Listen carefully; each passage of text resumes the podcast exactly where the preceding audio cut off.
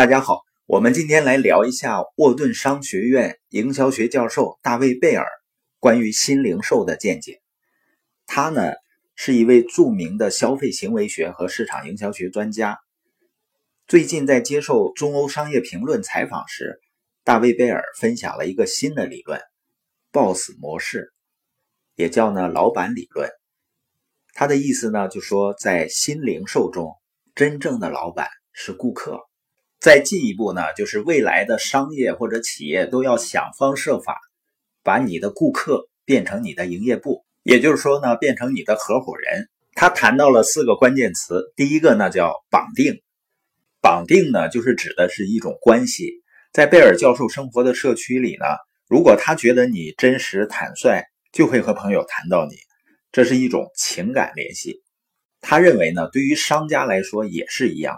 在新零售中呢，要强调紧密的关系的重要性。这些年呢，我们都能够看到电商的迅猛增长，但你会发现，为什么马云很有危机感呢？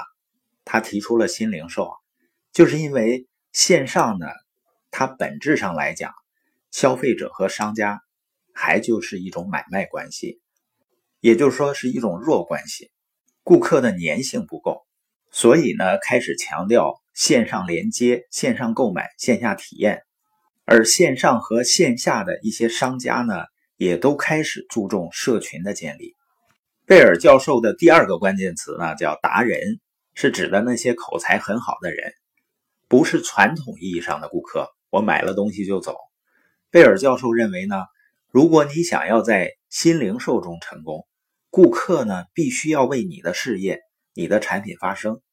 而且这些达人呢，不仅仅是著名的演员呀、意见领袖啊，最好是普通的消费者也能够参与到你的产品的分享中。贝尔谈到的第三个关键词呢，叫体验店，不是指的传统的商店，因为商店呢主要是提供产品和销售人员在销售，那这对数字经济来说呢非常糟糕。贝尔教授介绍啊，二十年前。美国大汽车经销商可能会有一千辆汽车的库存，需要的场地呢非常大，顾客买一辆时才能取走一辆。